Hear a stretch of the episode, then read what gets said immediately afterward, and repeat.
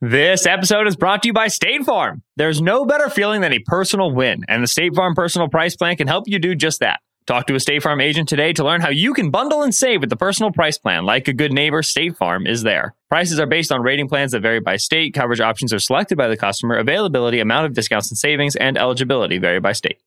This episode is brought to you by Indeed. We're driven by the search for better. But when it comes to hiring, the best way to search for a candidate isn't to search at all. Don't search, match with Indeed. Use Indeed for scheduling, screening, and messaging so you can connect with candidates faster. And listeners of this show will get a $75 sponsored job credit to get your jobs more visibility at indeed.com slash ringer NFL. Just go to indeed.com slash ringer NFL right now and support our show by saying you heard about Indeed on this podcast. Terms and conditions apply. Need to hire? You need Indeed. What's up, everybody? I'm JJ John Jastremski. And I'm Jason Goff. And if you haven't heard, The Ringer has gone local. I'm bringing the fire, I'm bringing the rain from the Big Apple with my show, New York, New York. And I'm repping Chi Town with my new show, The Full Go on all things Chicago. We've got episodes three nights a week with all the reaction to the local teams and guests. Plus, bonus episodes around all the big games and storylines. So, whether you're uptown, downtown, in the burbs, or a transplant, make sure you follow New York, New York, and The Full Go on Spotify or wherever you get your podcasts.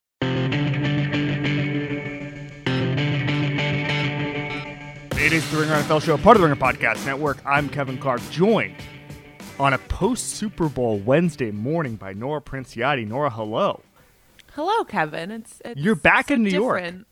So I am back in New York. It's very different doing this back back in the homestead versus the 300 level concourse of SoFi Stadium next to a Pepsi machine next to a Pepsi machine. Just a big game atmosphere. Just a big game atmosphere. Um, it really so, was. The Super Bowl was fun, bud. It was good to see you. I was great. I really missed live sporting events. I missed being at Super Bowls. Can I tell you what I missed? I missed sure. stadiums. I freaking mm. love stadiums. Stadiums are cool. I will say this. I felt like the media. I did a little bit of this, but I felt like the media That's being a like, great way to start a sentence. I felt like no, media. well, they were all like, "Oh my god, it's so it's amazing to be back. It feels normal." It's like we missed one Super Bowl.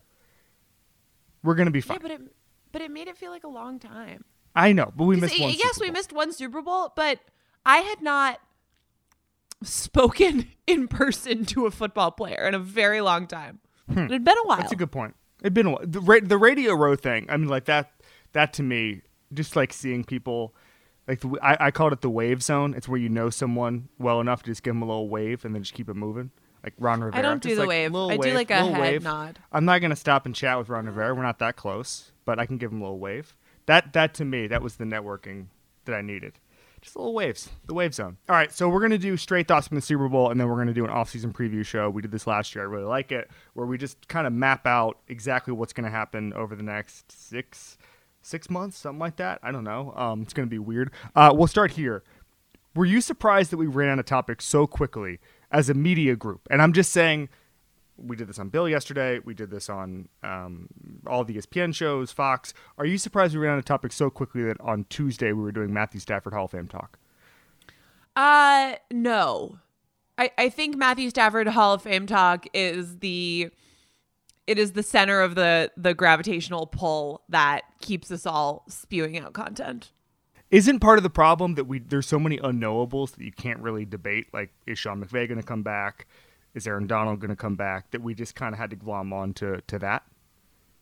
Like yeah. in a, we're in a holding pattern with the Rams right now. We don't know. We can't. The thing is, we can't say are the Rams going to be back in the Super Bowl next year because we don't know what that looks like. Yeah, also, we can't do that for any team. I mean, I know you know we'll fake it a zillion times, but I, I also just think that there's nobody in media who is not who does not wake up in the morning desperate to just be like, "Is Matthew Stafford a Hall of Famer?" I've never had that impulse. You've never had that impulse? I don't. Know, I have man. a lot of thoughts. I have a lot of broad, big picture thoughts in the Hall of Fame, though, so I'm happy to argue about that. Um, having thought about it for three days, what's your number one Super Bowl takeaway? Matthew Stafford is not a Hall of Famer. I think so. Okay, here's what I've been thinking a lot about. Uh, ben Solak's Kendall Blanton injury theory really wormed its way into Yeah. my brain, and I love it as a theory. But after thinking about it for a few days, and I also think that some of the Sean McVay mic'd up stuff kind of supports this. I think Yeah. they just made an adjustment. I think they just made an adjustment. I don't think that that Kendall Blanton's loose joints were what caused the Rams to make the adjustment that won them the Super Bowl. I think it is a little concerning that it happened so late, but I do think that eventually McVay was just like, "All right, we gotta let Stafford go win this." I think that, that I mean Jeremy Fowler reported that the coaches were just, including Sean, were just like, all right, Cooper Kupp and, and Matthew Stafford need to win this game. They spread out the offense by three, four yards, something like that. That was next gen Three. stats thing. Um, and and they just went out there and took advantage of the matchups. Like they, they could have done that. I mean, Bill and I talked about this yesterday, but like they, I feel like that adjustment could have come earlier. But that's that's picking nits for, for a team that that, that did I win agree. the Super Bowl. So I, under, I understand that part of it. Um, yeah, I mean, I, I- I think that my biggest takeaway at this point is that I think that so what's really funny because when when the conference championships happen, GMs a lot of times run reports on the teams and they just you know height weight speed are we missing anything? Um, you know how do what, what they consider those the four best teams. I would say when a team wins the super bowl or gets to the super bowl owners kind of say i want that no matter no matter what it is you know and like david tepper is going to sit there and say i want what the rams had and i kind of feel like we're opening up a a real trap a real trap door um, because Well, yeah, because the answer to that is many superstar players. And by the way, I mean the two best, Cooper Kupp and Aaron Donald, were just drafted, right? Like they were just drafted, and and so and then you augment that with a, a, tons and tons of of additional talent, including kind of an overpay for Von Miller, um, which ended up working. Obviously, Von Miller was a beast the entire playoffs, so let's not uh, discount that. But they they did at the time probably overpay because they needed the Broncos to pick up the contract. Well, right. It's not like they overpaid because they got swindled. They overpaid because they didn't have nine million bucks. Right, right. No, no, I get that. It- It's just that there was a lot of draft capital and money capital put into this, and and I don't think. I, I, I don't think I think the all in thing is a little bit overblown in the sense that just a lot of these guys will be back. Um, we don't know obviously about Odell Beckham with the injury, especially. We don't know about Von Miller, obviously. Um, but as long as Aaron Donald and Sean McVay don't retire, they're at least positioned to be a pretty good team next year. Um, but it, it's interesting to me because it reminds me a little bit when I was covering the NBA. Um, Wyc Grousbeck, the Celtics owner, said said that he did a study. He did a study that uh, is that your guy? There's a very funny photo of me talking to to Wyc on the floor of the garden. Um when I was just randomly helping out with some Celtic stuff, but we struck up a conversation about shoes. And then I'm trying to remember which it might have been like Dave McMenamin or so, somebody who covers the Okay. NBA chose that moment as his opportunity to like tweet out a photo of the owner. And there was a lot of like, what's that football reporter doing there in the comments? And I There was a lot of bu- it. there's a lot of buzz, is what you're saying. Yeah, and my mom like loves that photo because she likes the Celtics, and it's like very hard for me to express to her that that was just like a very random moment that is not particularly meaningful. But anyway, big Wyc. Okay. Good, we got that out there. That's Nora Canon. I'll find the photo somewhere. But Grousbeck said at Sloan like a decade ago, he said that they, they put the big three together because 24 out of 25 teams that they had studied who won the championship had a top 50 player of all time and then two supporting all stars. Okay. And this became like a thing, like an ownership. Like the, I remember talking to like NBA GMs who were just like, "Yep, we got to get our big three. and it's like all of a sudden, what you're trying to trade for Josh Smith? Like I, I, I think sometimes the kind of elevator pitch that uh, franchises, the owners want out of their franchise, um, can be very dangerous. And so it'll be really interesting to see what kind of lessons. I mean, I think that the the Seahawks winning in 2013 there were GMs or owners who just said, I want tall cornerbacks. I want big physical cornerbacks to, to counteract the passing boom, all that stuff. It's like, okay, good luck getting Richard Sherman, Earl Thomas, and Brandon Browner and all those guys, and, and Pete Carroll, one of the best defensive minds in the history of, of modern football, all that stuff. So the lessons that these teams learn aggressive owners want to win now. Are they going to try to trade a first round pick for for veterans? Are They're going to try to trade a second and third round pick. Are they going to, you know, this is not an amazing free agency class. You have guys like Terron Armstead who who might reach. I don't really know what the deal is. Um, obviously, Saints have cap problems. Davante Adams is the top free agent. He's not going to reach free agency um, unless something crazy happens. He's going to be franchise tagged. But betting big on talent, this sort of roster, uh, is something that the Rams did perfectly and it increased their margin for error. As I said, the, t- the players that they drafted were the two best, but then they augmented that. Um, I'm intrigued to see how how teams adjust to seeing the Rams plan. Yeah, I, I'm with you. It's just that uh, the other way to explain what that is is truly just to say have really good players. And don't get me wrong, it's a great strategy. It's just there's a lot of ways to skin a cat. But let's let's use the David Tepper example. The Panthers don't have really good players. Right. So how do you do that? You overpay to get them, right? Like that that's why I'm saying that we might see some like really funny mistakes over the next year. Well, so but the other thing that the Rams did was they understood their window. They Yeah. got the good players at the right time. If you get good players, They also had a general generationally good coach. yeah, which most true. teams don't have. The Rams had all these advantages, and that's why trying to replicate what the Rams did is probably going to be a disaster for a handful of teams. I think that's true. I don't think it's so much about. I mean, they they do, and and you've done a great job of pointing these things out. They're in LA. People want to play in LA. There's all this sort of infrastructure that makes good players more inclined to go there, and that stuff does matter. I, I do think that it's easy to overstate that when it just comes down to they got all the really good players at the same time, right? And they had them fit together into a very good football team. I think it is less about it- it's great that guys want to play for Sean McVay and he's a good coach and absolutely helps. Having, for instance, I don't know what Stephon Gilmore is really giving the Panthers right now, right? Like, Well, that that was a that was a just a flyer basically, but yes, well, sure, but how much do you, and it didn't cost them, but at a certain point it would, right? yeah, And if the guys aren't all on the same timeline, then I'm not sure what it gets you. Like the Rams are going to have to, they will have to pay the bills eventually, the Bills come due. This was a credit card. This was a credit card at Super Bowl that worked. but it's not going to matter because they won a Super Bowl. So I, I do think that if you if you want to find an applicable lesson from the Rams, it's understand your window. Understand when the window is open and when it might close and when it is worth being super aggressive. Because if other teams are going to be super aggressive, then ultimately, at a certain point, teams are going to have to keep pace. And I know we talk about the Bengals as, as this sort of anomaly, but and they are right. They are because of Burrow, because of Chase, because it did feel during a lot of the season like they caught lightning in a bottle. And ultimately, the thing that was their undoing was that they might not have recognized how quickly the window was going to open, or they just might not have had the resources to fix the defense and the offensive line in one off season, right? So maybe you go out and try to try to do the offensive line this off season. However, the Bengals have spent a, an uncharacteristic amount of money over the last two free agencies. An uncharacteristically Bengals amount of money. So it's not as though there's no correlation to between their output and their success in getting to the Super Bowl. So I, I do think if we want to find something that sort of ties it all together, it's like the better an understanding you can have of if you're in the window, then the more likely success is. Because I think a lot of, I mean, we can talk about the Vikings at some point.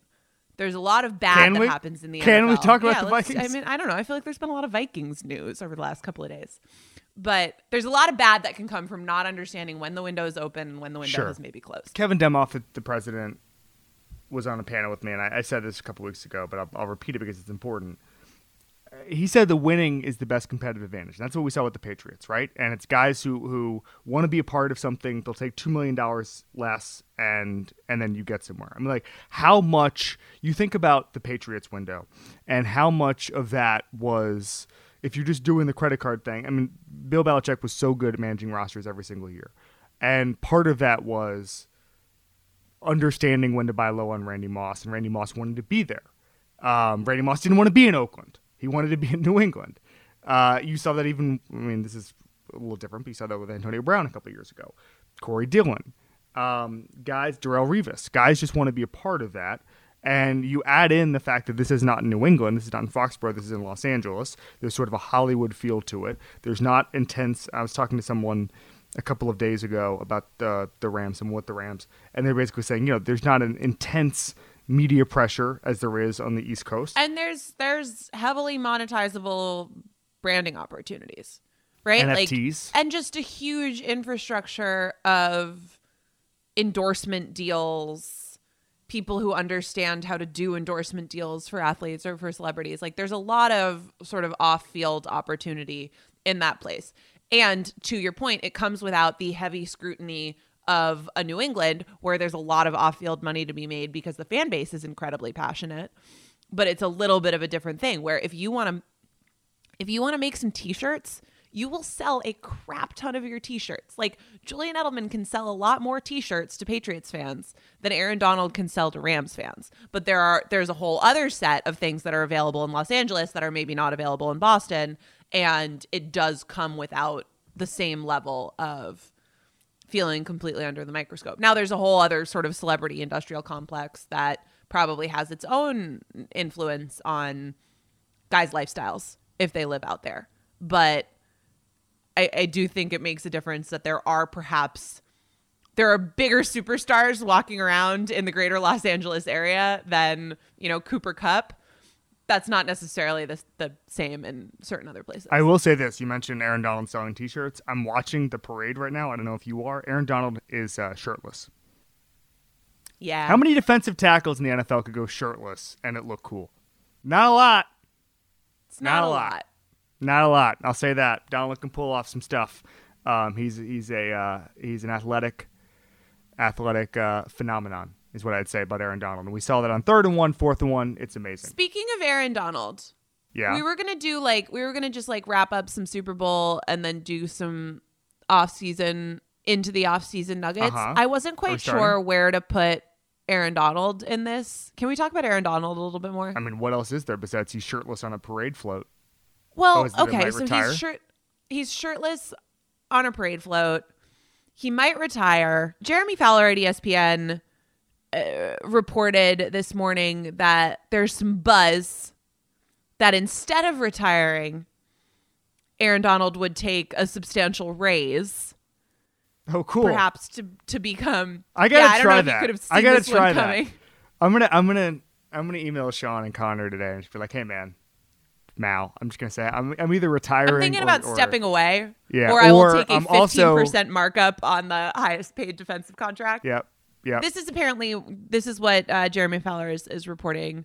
Donald is interested in. He would like to become the league's highest paid defensive player to keep playing in 2022, or perhaps, and and this is characterized as chatter, perhaps receive a 15% markup on the current high water mark, which is TJ Watt's 28 million dollars a year.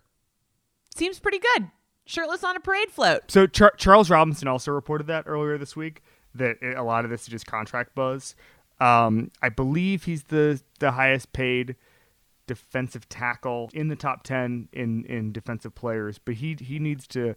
He, he it would make sense he'd be the highest paid defensive Yeah. player in football. He's the best player in football. We saw that. Like he single handedly basically blew up a Joe Burrow drive at the end there, and and some of that is was self inflicted by the Bengals, but it, giving it to Samaje Perine was not incredible. But having Aaron Donald was the was the factor.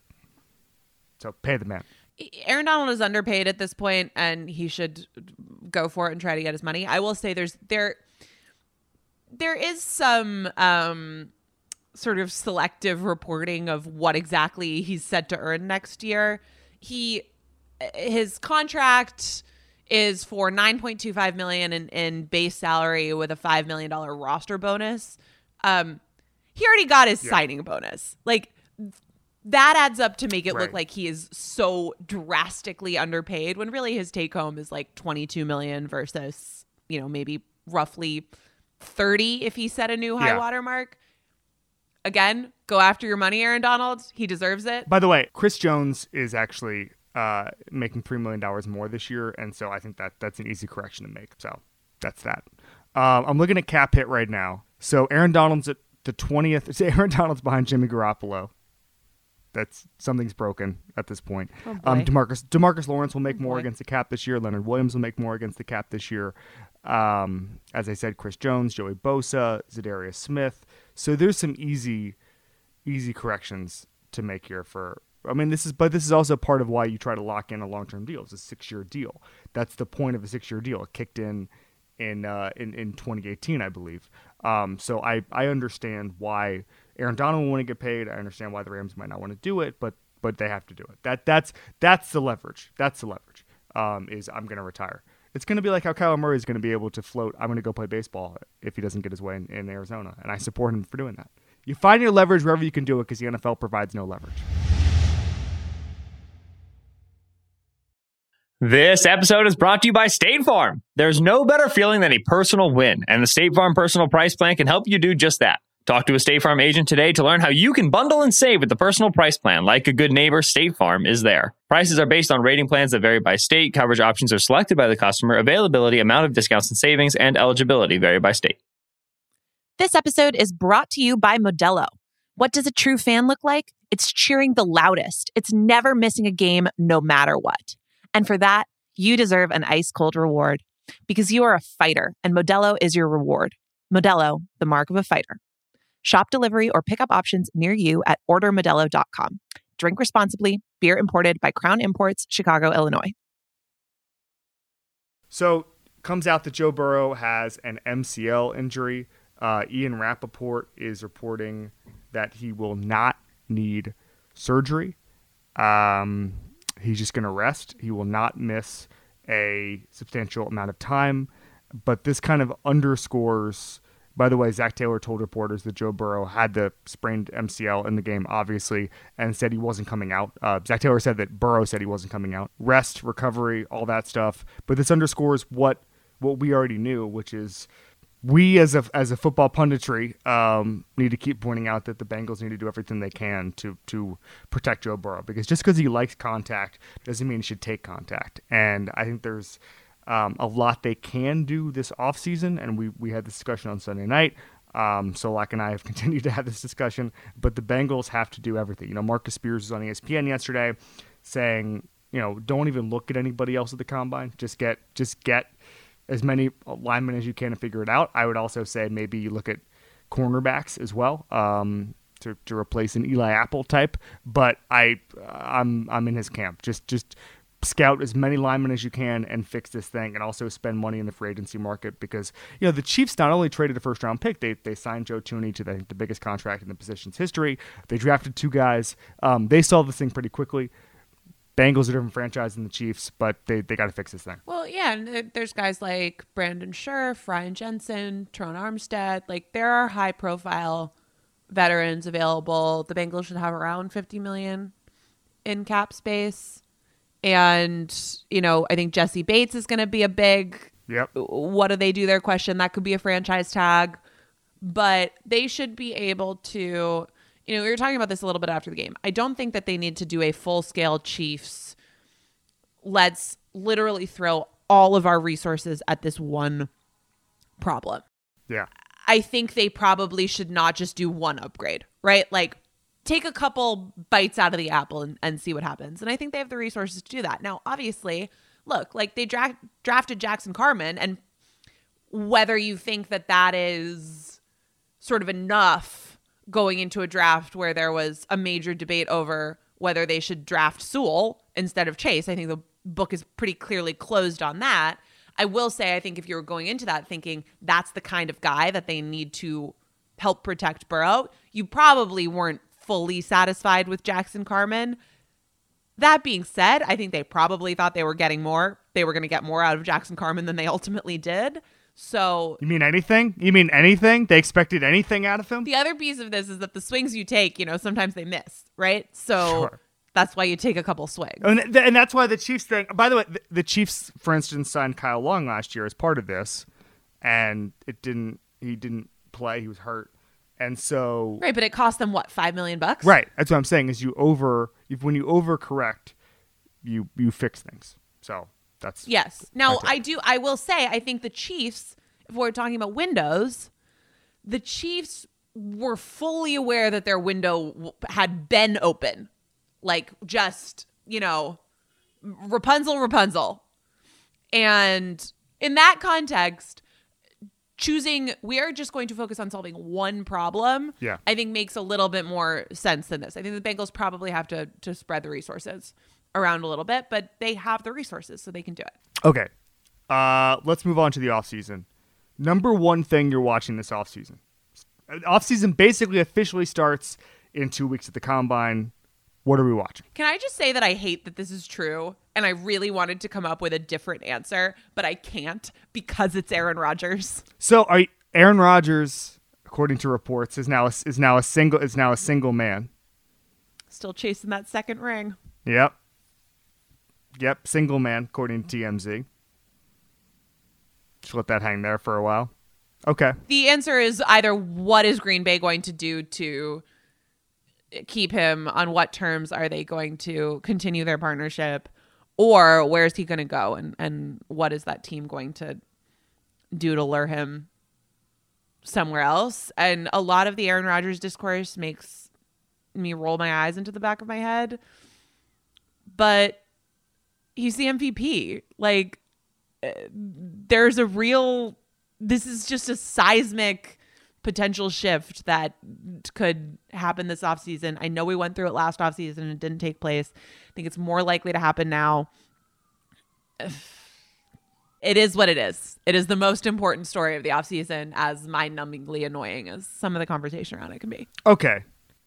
Let's back up here. So there's optimism, according to Ian Rapoport, according to Adam Schefter, that things are going to be fixed there. Part of this, I think, is what I've been saying for weeks, which is there's not an obvious option. Like a Tennessee would be an obvious option if Ryan Tannehill didn't have that huge contract they hadn't committed to him. Um, you know, I, is is Indianapolis any I think better? Denver is a pretty good option. I don't. I don't. I don't. I mean, just because Nathaniel Hackett's there.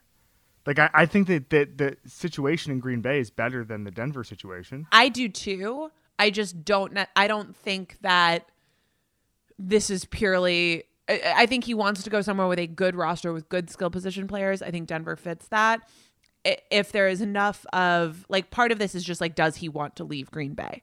And if Right. that is true, then it's a little bit less about like, is this what is the best among other options? Okay, so I, I my my guess on this is is that he stays in Green Bay. What I, what I'll say is that Stafford and Brady, two years in a row, going Yeah. to a team and winning a Super Bowl, changing their narrative, changing the entire story of their career. And it sounds crazy that Brady did that, but he did.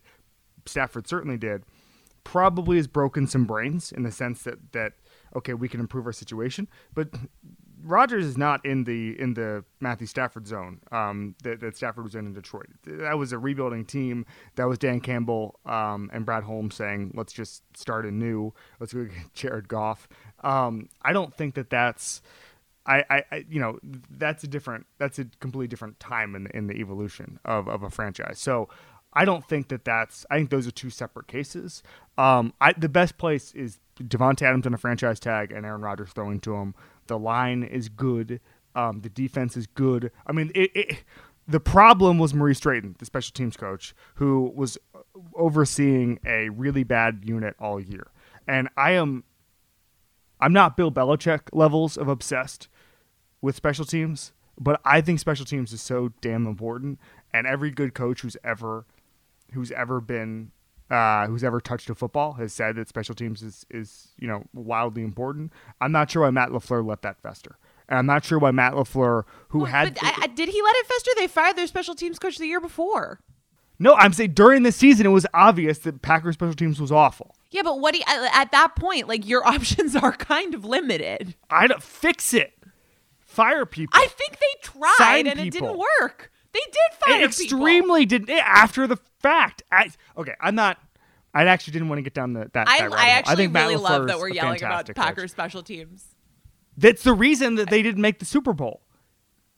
Uh, yes, And there are 30 They had a teams meltdown. in the NFL that have reasons they had a they melt. didn't They had make a the Super Bowl. special teams meltdown.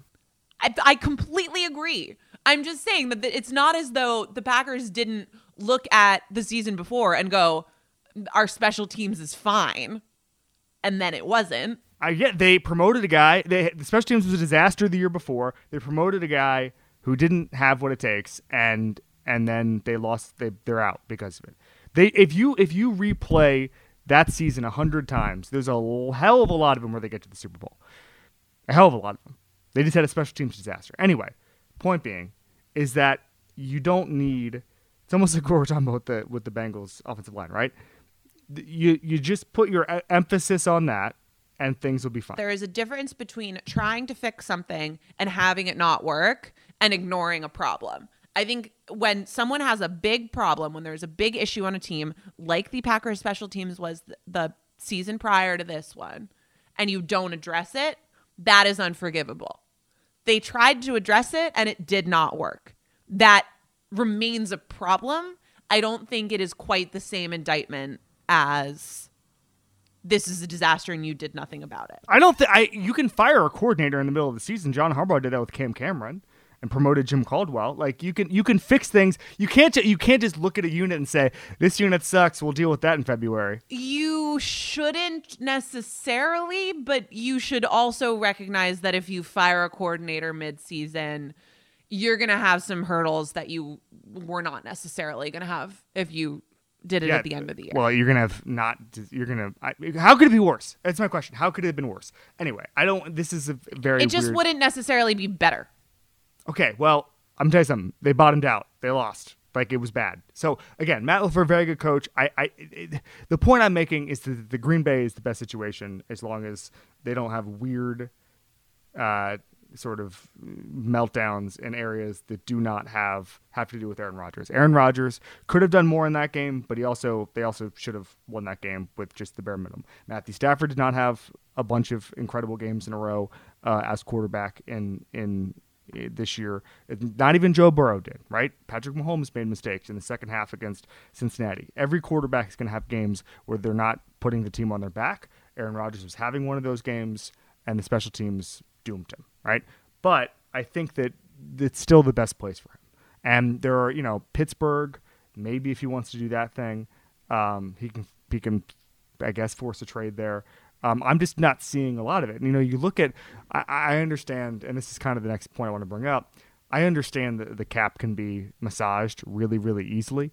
Um, I believe the cap this year is going to be 208 million, which is up obviously from 182 million, which was the 2021 cap that was in part installed Seriously because COVID of, of. COVID. Um, and now this the cap spikes. But a lot of these really good teams are are at the cap right now. Yeah, well, the, I mean, the cap spikes relative to last season, but Right. teams uh, teams all plan years in advance, and teams were Yeah, all working some under the assumption. Some teams. okay, um, but they were the ones that do were working on the assumption that the cap would be, you know, where it is, if not higher, at this point. Right, exactly. And um, so the teams that are capped out, and again, this is temporary until they start restructuring. The Cowboys, I saw stat the other day, can go from over to severely under with just a couple restructures. But right now, Bills, Packers, Cowboys, Rams, all over. Chiefs have three million. Um, the Chargers, Bengals, and Jags have a ton of cap space, a ton of cap space, and you wonder if the Bengals already did this last year. They add Trey Hendrickson for sixty million. They signed Mike Hilton. They go out and they're active in free agency, and it works. You wonder. I'm looking at the Chargers here with a ton of cap space, with Justin Herbert on that deal. Did they go out and try to make a splash this offseason and try to get where the Bengals were this season? Yeah, why not? I, I it just it just makes a lot of sense. It just makes a lot of sense. I think I honestly think I mean, they got to spend the money. They got to spend. The, I mean, do they? We've seen this. Well, we've seen this movie before from some teams. But the the thing with the Chargers for me is like I almost think they're a year a year late in that. Um, and listen, they they've been adding in free agency for years. It's not like they're the the, the Bengals and they never had like they went out and got guys. Um, but they had holes on their roster. The Bengals have like seriously spent in free agency for like three years in a row. I, I I'm totally with you that there is a that the way they spend money influences the franchise, but like we we shouldn't pretend that this Bengals team was built without expenditures. No, I don't. I, I, I don't think they had. I'm just saying that the last couple of years of, with Duke Tobin has been completely counter to what they had done in Yes. the past, and Yes. that they like they Yes. liked their own guys, and they you know they they, they had a, a a mode of operation that they've gotten away from a little bit, but but on the other hand, there are some areas that they're still the same. But the important point is that they have gotten away from it. They've been fourth among NFL teams in free agent spending Yes, in the past two off seasons. yes, and and, and they they picked perfectly on most of those, perfectly, um, and that's that's why they were in the Super Bowl this year is because they helped out Joe Burrow. This episode is brought to you by Indeed. We're driven by the search for better. But when it comes to hiring, the best way to search for a candidate isn't to search at all. Don't search, match with Indeed. Use Indeed for scheduling, screening, and messaging so you can connect with candidates faster. And listeners of this show will get a $75 sponsored job credit to get your jobs more visibility at indeed.com slash ringer NFL. Just go to indeed.com slash ringer NFL right now and support our show by saying you heard about Indeed on this podcast. Terms and conditions apply. Need to hire? You need Indeed. Okay, picture this. It's Friday afternoon when a thought hits you. I can spend another weekend doing the same old whatever, or I can hop into my all new Hyundai Santa Fe and hit the road.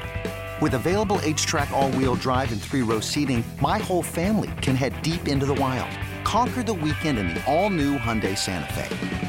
Visit HyundaiUSA.com or call 562-314-4603 for more details. Hyundai, there's joy in every journey. If you're the Jaguars right now, do you try to spend big and just hope that Trevor Lawrence gets where you think he's capable of getting? You're going to have an actual coach in Doug Pederson. I kind of think you just you just kind of go for it and just hope that. I mean, the same. Listen, we didn't know anything. I'm the only person who was, as we know from that clip on the Rich Eisen show. I'm the only person who's talking about the the Bengals um, before this season. Can run that back. Rich said 0.0 people are talking about the Bengals, except for me. Trevor Lawrence was dealt one of the worst hands in I don't know, like the last decade for any young quarterback where he's got Urban Meyer out at the bars and not knowing what he's doing, doesn't want to be there, the staff's not very good, no talent around him. Like I think at some point you have to take a leap of faith that he's going to get where you need to go and Doug Pederson's going to help you and then you just you just sign a bunch as, as many guys as you can and, and hope for the best, right? So this goes back to the point about the one lesson that I do think is applicable from the Rams build about understanding your window. It is this is why it's hard to get good sometimes in the NFL. I, I think I agree with you.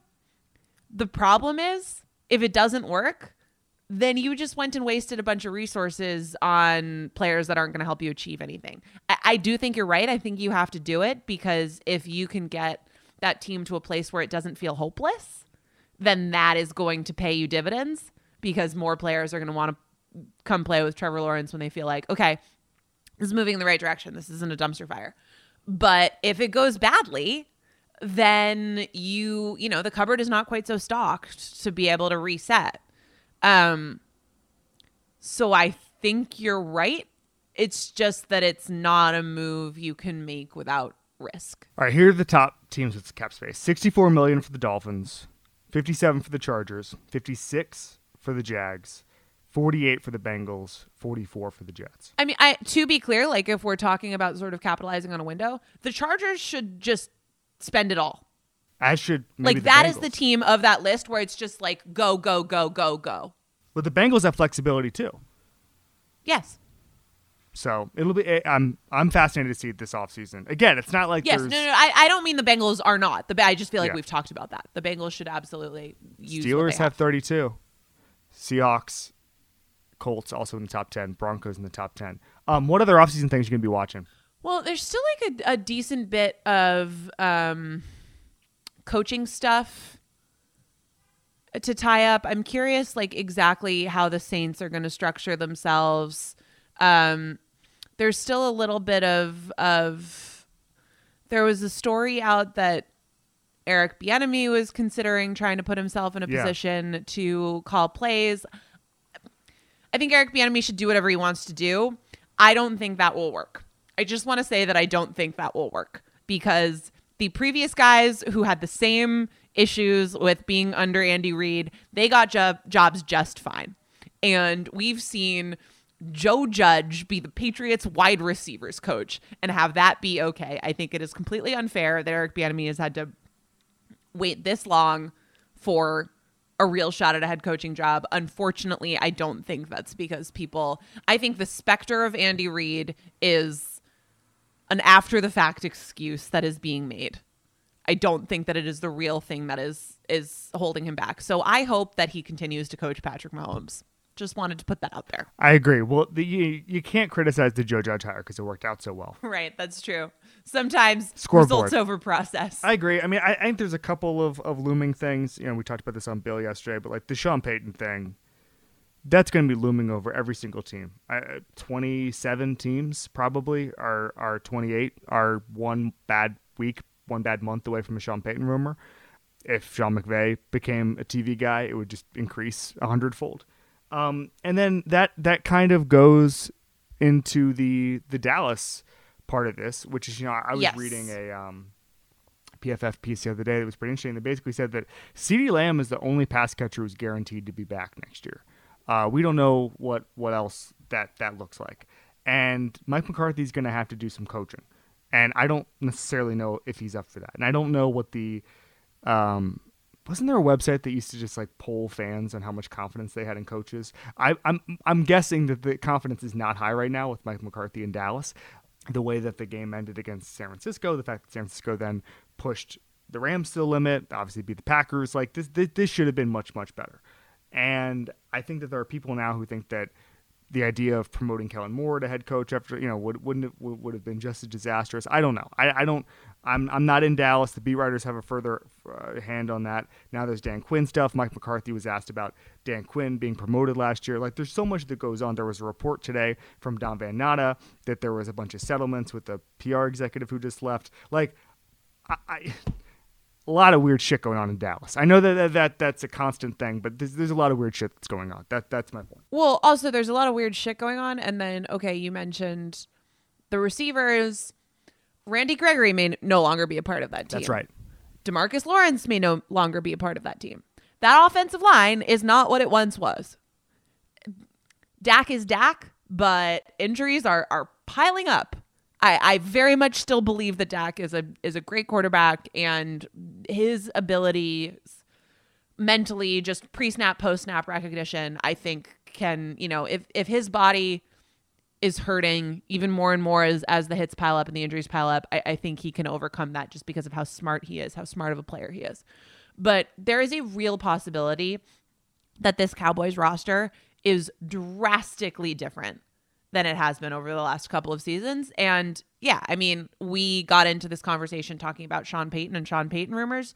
You know who is absolutely one bad week, if not less, away from some Sean Payton rumors? It's the Dallas Cowboys. And I, I if you want to flag a It's, team, not, it's already there. It's already happened. It's it, it- Mike McCarthy hasn't even had to lose a game yet for there to be rumors. He's also getting Dan Quinn rumors. He's getting from all sides. if you want to flag a team that is like a, a, a good team that we think of as a good team and put some kind of disaster potential on them for next season, you could find worse candidates than the Cowboys, I think.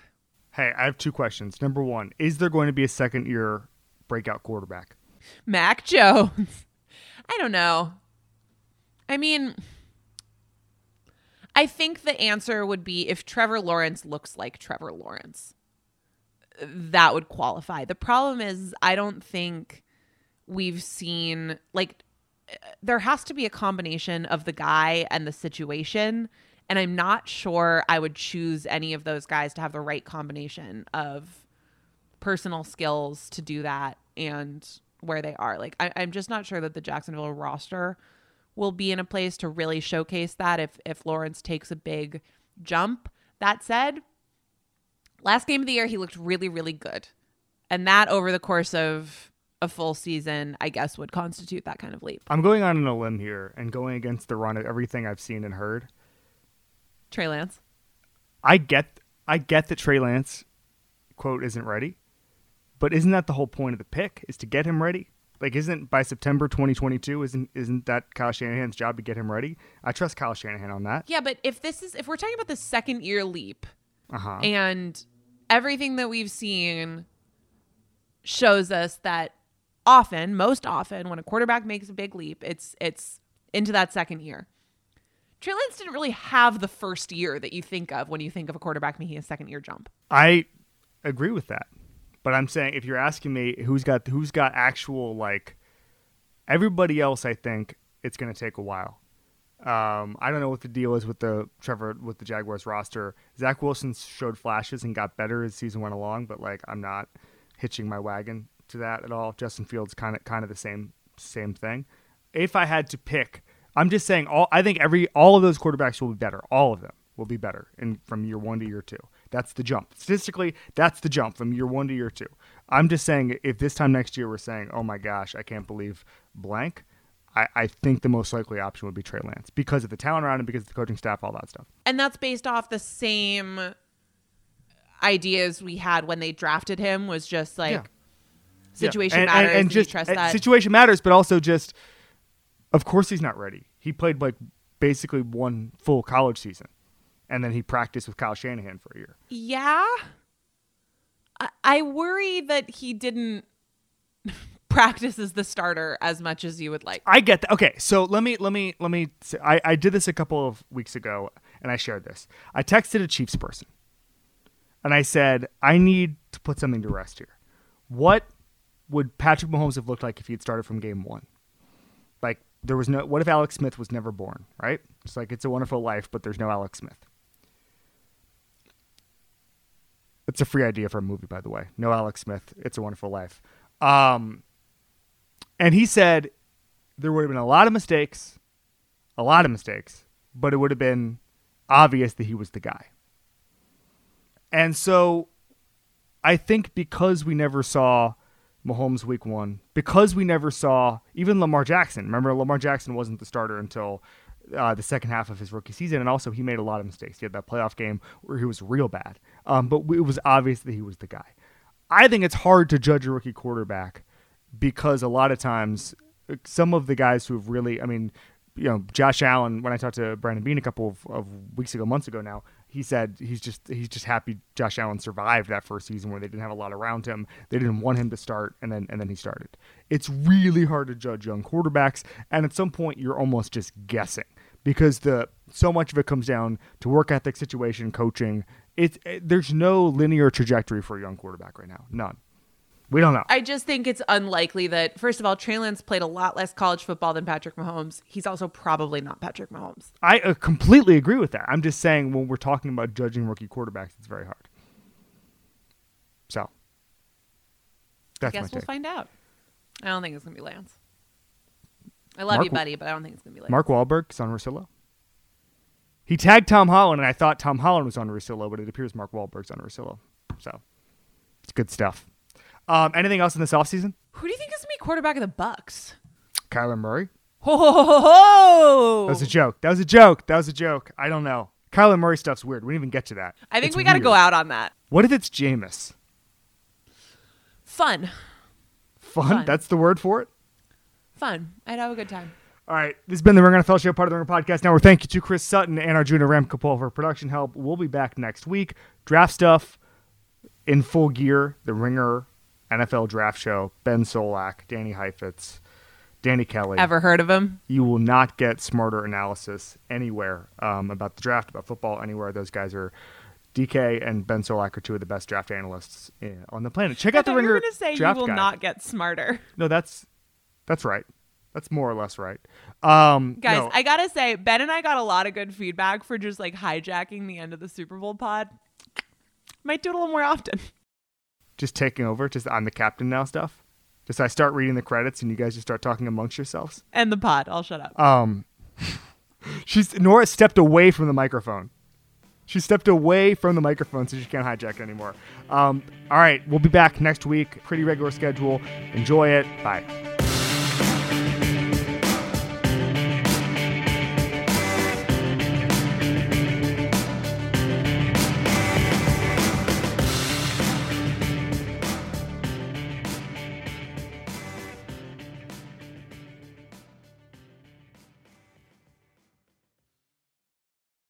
This episode is brought to you by Hotels.com.